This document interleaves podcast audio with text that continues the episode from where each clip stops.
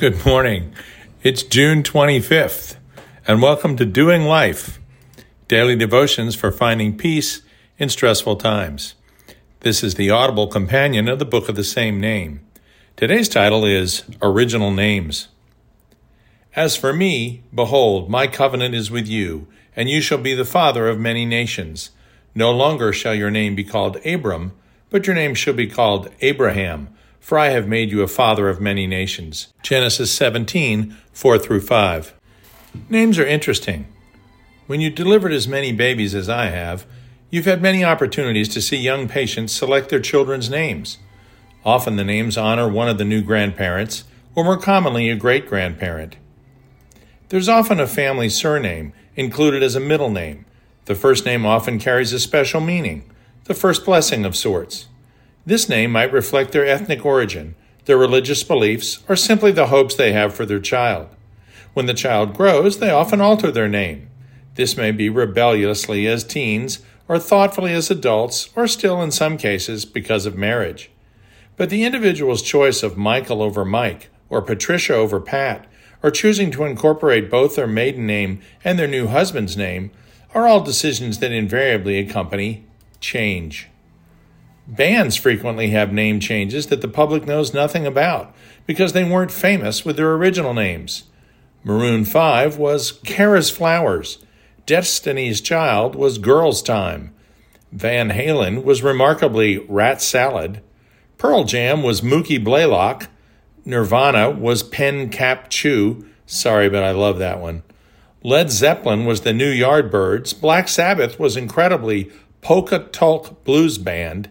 Kiss was Wicked Lester, Coldplay was Starfish, The Grateful Dead were the Warlocks, Boyz II Men was Unique Attraction, The Who was the High Numbers, and U2 was the Hype.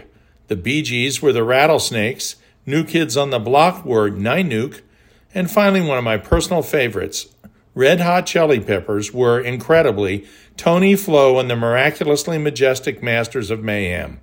The list could be much, much longer. When people undergo a change so significant that it alters their perception of themselves, then either they or someone else sees fit to change their designation as well. Their name changes. In the Bible, Abraham became Abram, Sarai became Sarah, Jacob became Israel, Simon became Peter, and Saul became Paul.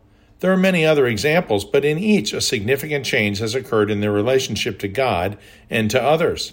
For thousands of years, infant baptism, or in some traditions, christening, has been the time when people of the Christian faith officially give their child a name. This is also the time that Christian families pledge themselves to bringing their children up educated in the faith. In many places, such as Africa, the Middle East, India, and the Far East, conversion to Christianity in adulthood is often accompanied by a change of name as well. That's because at the moment of conversion, when Christ is accepted and the Holy Spirit indwells, we are reborn. We become a new creation. 2 Corinthians 5:17, Galatians 6:15. In the West, Christians do not often change their names after their acceptance of Christ. For some raised in a Christian home, it was what they always believed.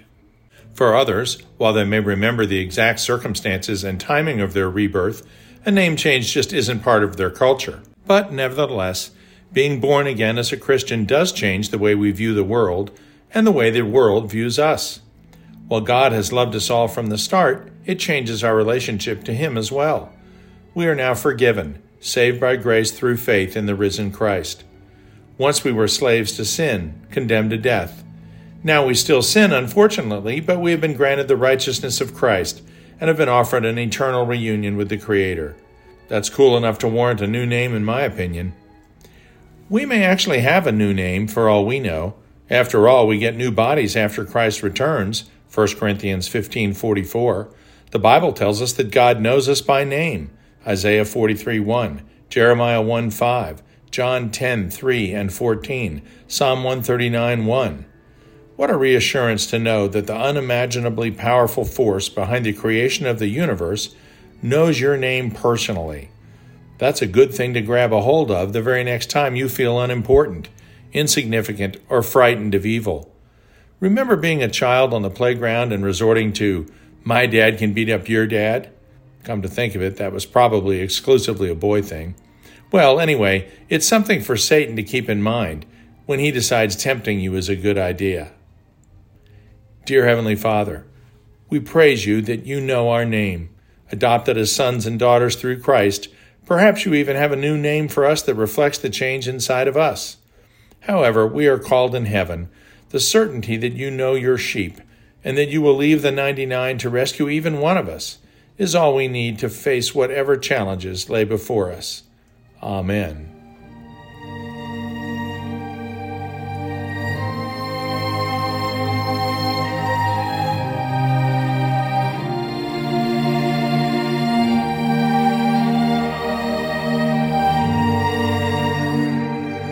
We'll see you tomorrow